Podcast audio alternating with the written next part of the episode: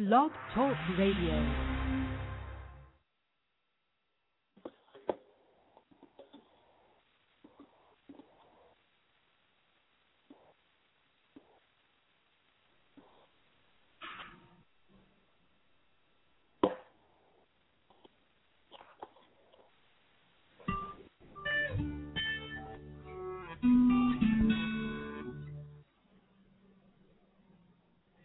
Good morning. Thank you so much for being here with us today. I'm your host, Gail Sylvia, here on Sylvia Global Media's network, and I, it's such an honor to have a representative from an important organization called United Aid for Africa. And joining us today is Tieast Leverett. Is that the correct pronunciation, Tieast, of your last name? Yes, it is. Yes, it is, Gail. She's the program manager for the AWARE campaign at the United Aid for Africa. Thank you so much for being here today. How are you? It's, it's uh, definitely a pleasure, and I, I'm doing very well. And again, uh, we can't thank you enough for, for having us on your show today. Thank you. Tell us about United Aid for Africa and the mission. Sure. Uh, United Aid for Africa is a, a nonprofit organization. We're based in uh, the D C metropolitan area, and our goal is, is very simple. Uh, what we're engaged in is trying to make things better for the women and children of Africa. There's been a lot of advance on the continent of Africa as far as economics and uh, development, but there's still a long way to go. So we're committed to that really need us the most, and uh, we've got a great group of people from all over the world who are engaged in that effort. Oh, tell us about the founder. I know that she's from the Ivory Coast and that you have an incredible board. Um, what was the reason United Aid for Africa was created when there are so many organizations serving throughout the continent of Africa? And as you indicated, a lot of progress is being made. Sure. Well, our, our founder and C E O, uh, her name is Jessica, and as you mentioned, she is from Ivory Coast. She's one of those people who is always fighting for something. Uh, she's very passionate about helping women. She's very passionate about making an impact where she's from, but she's also not selfish. She wants to make as much of an impact as she can, you know, uh, on the continent of Africa. So she decided to start the organization to bring awareness to things that she had experienced, maybe personally or had witnessed in her family, and to bring some people together who were like-minded and some people who are really enthusiastic and who are very uh, engaged in the process. And uh, one thing about Jessica and this particular organization is, you know, and we're not looking for people that have specific um, credentials per se. The only credential you need for this is to be passionate about helping us. How did you become involved? I was working for a, a company, well, United Airlines at the time, a, a very big commitment at United Airlines to reach out to the community and find volunteer opportunities that suit your personality and your interests. So I did, um, through our corporate platform, to find something that was, number one, uh, engaged in helping women and kids, because I'm a mother myself, and number two, something involved on the continent of Africa. I was a foreign exchange student at the University of Ghana for a while. So, you know, completely fell in love with Africa. Uh, again, also my cultural background reaches back as well. So I really wanted to do something, you know, that incorporated those two things. So through my search, I uh, ended up finding United Aid for Africa. And then I went to an event where they were raising money for kids uh, over the Christmas holiday to send toys uh, over to Ivory Coast. And me and my children went to the event, and, you know, from there I was hooked. You know, I reached out to Jessica, asked her what I could do, and she sent me a list of about forty-five things that she needed people to help with. So I definitely had a lot, but, you know, since then, it's been a great relationship, and I've enjoyed really every minute of being involved. You know, a part that really um, intrigues me about what you you just shared is that during your college years, you went abroad as an exchange student studying at a foreign university, in this case, the University of Ghana. What prompted that experience? Uh, what prompted you to make that that decision? Because oftentimes Uh, my, it's my observation that people who become involved in global affairs have some global experience or something that, that's triggered their stepping out into the broader world. What was your experience and why? You're absolutely right, uh, Gail. Uh, when I, first of all, to answer your first question, um, I was studying biology at the time. And, you know, I had an opportunity to study abroad, and they sent this brochure that had about twelve countries from. Uh, but ever since I was uh, a younger a younger student, and I'm talking middle school, high school, et cetera, you know, ever since those um, those experiences, I've always been interested in my, my cultural identity. You know, I had very, very strong parents who, you know, educated me as to my ethnicity from the continent of Africa. So I've always been fascinated by that. So when I got this brochure and it had these twelve countries, you know, they ranged from Europe, you know, some exciting places there, you know, who doesn't want Paris, right? Or they had places in Asia, South America, Australia, but I saw they had Ghana as two of the destinations. And well, you know what, one opportunity for me to actually go to where my actual ancestors are from, and uh, I chose universities uh, based on the offers that were there. And uh, since then, I've had the opportunity to travel there a few times, uh, and it definitely had a huge impact on my decision to be involved in an international organization such as this. I actually go to read and live and see it.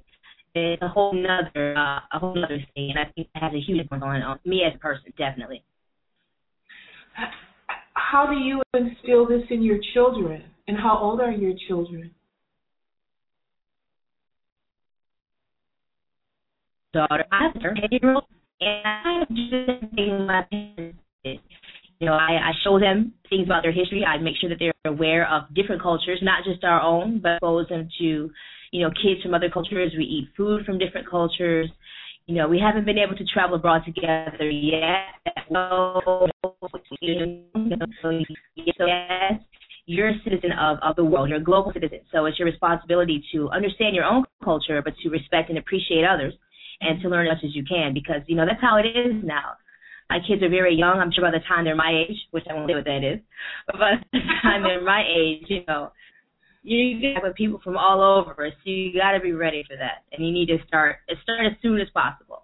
You're also doing something else that's really profound that I want to point out, and that's leading by example, not only for your children but for other people in in your sphere, you know, in your world, whether they're coworkers or people in your family or in the community, and also the work that you're doing abroad. In order to see more African Americans um, involved in global issues and have a presence and a commitment in the manner that you do, is it, it, it is um, becoming more familiar, but it's still not where we need to be in terms of our visibility. Sure.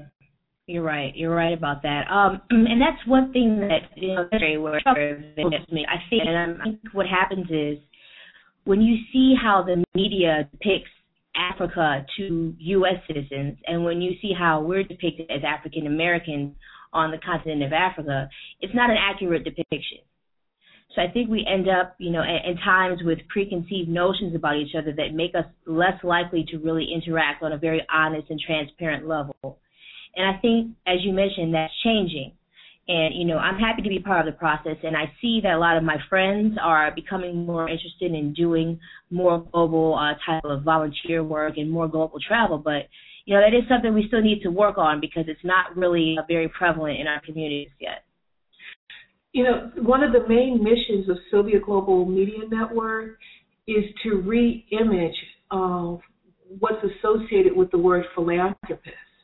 And we are the leading media proponent behind the global call to action for women and girls' health, and in particular the First Ladies of Influence tour. Because so often what's depicted of people of color, whether it's at an individual level or at a community level or as entire nations, is that we're on the receiving end of the charity. You know, we're on, we're always depicted as the yes. one in need.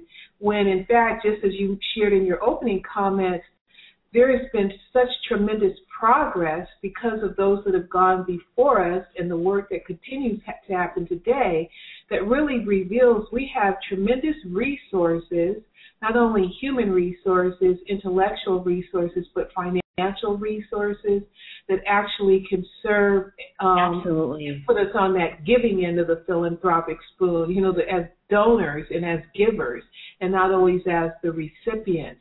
What are your thoughts about that as it relates to the work you do with United Aid for Africa? Um, you know, that's a very powerful statement, and I agree with it wholeheartedly because one of the things that I've seen, even though our efforts are really concentrated towards helping women and children, you know, the amount of the amount of strength that these women exude, it it totally, I mean, it, it's so humbling. Like, these women have to endure some economic and some societal conditions of of which women in America, I mean, me personally, I don't know if I could make it. And to see these women not only survive, but also be responsible for children and, and to still find a way to make something happen for their kids and to be able to sustain a family, enduring some of the things they have to endure, I mean, it is, you know, it, it kind of makes me get a little teary-eyed, too. And it's uh, it's an honor to be able to serve them and to see the strength that we exude. And I think given a different set of circumstances, you know, these women could be political leaders, they could be business owners, you know, they have that within them. It's just that the societies in which they may be living do not uh, give them the franchise or the impact until somebody, uh, for example, United Aid for Africa and other organizations uh, help to make those changes take place. You know, and this is, my words are not intended by any means to, do, to belittle um, anyone's personal struggles, but it does become for me also very emotional because I'll have to put myself in check and remember that some of the inconveniences that I become frustrated with or, um, you know, that I consider just, you know, uncomfortable are so minuscule in comparison to the church. You got it, exactly. And it's that wisdom and that that also not only for women and girls around the world, but I think especially for women in color, that's a characteristic that is a part of our heritage and our legacy and sure. how we instill that in our children moving forward and reminding them of that. Um, introducing them to others who are in circumstances that require so much greater strength and tenacity and wisdom right. and skills. It's, um, I think that's a part of what we recognize in the work that your founder created here with United Aid for Africa is that she's able yes. to yes. garner the support, diversify the level of participation, and to bring forth a philanthropic service that still maintains the dignity and the respect for what the women, who the women Absolutely. Are in those countries that they're also serving. You know, often I find that, you know, we go in with these intentions of being of service to someone else, and really what they do is end up blessing us, you know, and, and serving and addressing a need in ourselves. Yes.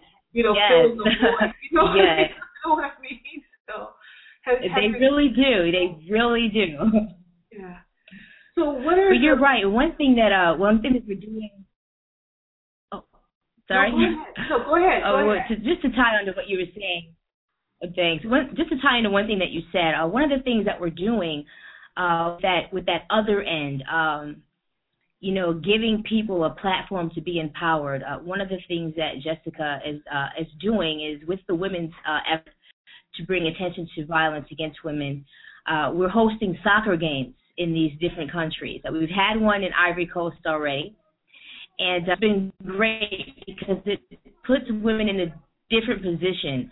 Uh, they're out there on the field. They're playing soccer, typically a male-dominated sport. So, you know, they're getting a bunch of grit, and, and in them even taking to the soccer field to play, they're saying no against violence. So it's giving them a voice because, you know, in these countries, they may not be able to see what's going on based on society or some repercussions that happen uh, because of that. Uh, another thing that we're working on is uh, installing some uh, some programs where women will be trained in I T, uh, whether it's coding or actual network building or et cetera. So they'll have some real marketable skills as infrastructure for technology grows in uh, these African continents. You know, we're going to have an army of women at the ready to take on these opportunities, and that's going to be amazingly empowering to them. So again, as you said, you know, we're not going to victimize and give aid per se. We're going to try to help create opportunities where they can reach the potential that we already know that they have. This is wonderful. It's absolutely wonderful. Describe to us, what is the AWARE campaign? Sure. The AWARE campaign, well, first of all, AWARE is an acronym for Africans Working to Address, Respond, and to End uh, Violence Against Women. And it's a it's a very new campaign for U A A. There, we have a few other campaigns. Again, as I mentioned, the one for children. We give gifts to children. We help with school supplies. We help build playgrounds. But this is one of the newest ones. And in essence, it has two parts. Uh, the first part is building awareness about violence against women. So we're trying to build awareness uh, stateside to get people to put a different face on violence against women. And what I mean by that is, as you mentioned, uh, typically they'll show, you know, maybe a woman who's a victim of violence, and they'll show her living in a rural area, maybe uh, in, in some remote corner of Africa. But we want to show that, yes, that is the case, and we also want to show that women in metropolitan Africa are dealing with issues. It's just like the United States. Women of all spheres are exposed to violence, so we want to show all of that. Secondarily, we want to create them where we can help train people who um, will go over to Africa and actually implement these programs to show men that they have some alternatives besides violence when they have domestic issues. We want to really talk to the men and really address the men, because we know that it's ingrained in their societal uh, practices that violence against women is okay. We know that's a very, very huge mountain to try to climb, but if we can make an incremental improvement with some men to show them that we have options, you don't have to use violence, and then there's a support system for you if you decide to make another choice. We want to try to help out with that through a program that we're designing to uh, create uh, training programs and send volunteers out to do this for us. What and is then the, on the, sub the second end. Oh, go ahead, and then I'll ask the question after you finish. Oh, sure. Sorry about that. We have a bit of a delay. But on the second end, uh, as we talked about before, we're trying to create some programs where there's opportunities that we can help create. So we're trying to address the men, and then we're trying to create opportunities. So that's kind of what uh, where encompasses all through a, very, a variety of means. Again, the soccer games. We're also going to be hosting a symposium in the D C metropolitan area very soon. We have thought leaders coming to talk about uh, our efforts and to try to get some real actionable items that we can do uh, right away. And we're going to hit social media very hard, you know, trying to just gain a new audience and some new people who will support the effort. What do you find are the, the primary reasons that men are involved in these violent actions against women in the co countries in Africa? Is it unemployment? Is it substance abuse? Is it, you know, what are the complexities that are that are associated with behavior that has to be changed? Um, you know, I think it's it's a multifaceted issue. I think what you mentioned uh, with the unemployment and the limited opportunities do create a sense of frustration in men. Essentially, though, it goes back to how they've been cultured or how they have been raised and the belief system that's been installed in them from youth. I think what happens is women are viewed um, as, a, as a lower rung on the societal ladder, if you will. So, you know, I, it's okay for me to take on my frustrations on my wife or my, my mother or my girlfriend because I'm a man and therefore I am entitled to be able to do so. I don't have to choose another option because as a man, she's my property, and I can do this. So I think that's the biggest umbrella issue, and then everything else falls under that. Okay, I'm a man, and I may be unemployed, or they have recently, you know, been moved due to a government action from my, my family's homeland to somewhere different, be abusing alcohol or some substance. So under that umbrella of belief, all those other bullet points just exacerbate the issue that we're talking. So it, it, it's going to be it's going to be a huge challenge because we're trying to combat something that's, you know, been conditioned in people. It's not a one-time occurrence. It's been happening, you know, for quite some time. So that's really one of the biggest challenges we're trying to address. What are the success stories that have come out of United Aid for Africa? Well, most recently, in particular for the AWARE campaign, um, I'll go back to the soccer game that we had. We had it right outside of Abidjan in Ivory Coast. And uh, we've got some video footage from that event that's amazing. Um, you see the women, you know, they're having a wonderful time. There's a lot of dancing, music, love African music. That's always great. Um, and so we were able to really get some great attention. We had um, the mayor of the actual town come to the event. He uh, actually spoke and said a few words. So um, he was very in the event. Uh, he was excited about it. We have a lot of people that were wearing U A A paraphernalia at the game, uh, and we're actually speaking actual testimony to things that happened to them. So uh, that's a major success story, to be able to do that, you know, all the way from the United States. We had some on-the-ground help in Ivory Coast, uh, which we will have in Nigeria as well. But we're excited about the momentum we created from that one event. So we're trying to definitely ride the wave and uh, make that happen more than one. How can our viewers support your efforts and those of United Aid for Africa? Oh, I'm so glad you're always looking again for engaged in, uh, and and people who are, are really excited about what we're doing. So it's very, very easy. Uh, the first thing you can do is check us out on all the social media platforms. Uh, we have a Facebook page. We have a Twitter. So check us out, you know, see what we're about. And as you get to know us, you know, think of ways that you can help. Uh, and after that, you visit our website. It's u a a foundation dot org. So if you visit our website, you'll be able to find out what we've got going on. We've got great programs that we're working on. So you can look at that, uh, find out, you know, which one really strikes you and which one you can become more passionate about. And then just send us an email. Our contact information is right there. And once you send us that email, get ready for us to reach out to you, because we will find something. It doesn't matter where you are. We've got people, again, in um, one of our contacts, our, our communications person. She's amazing. Her name is Carla.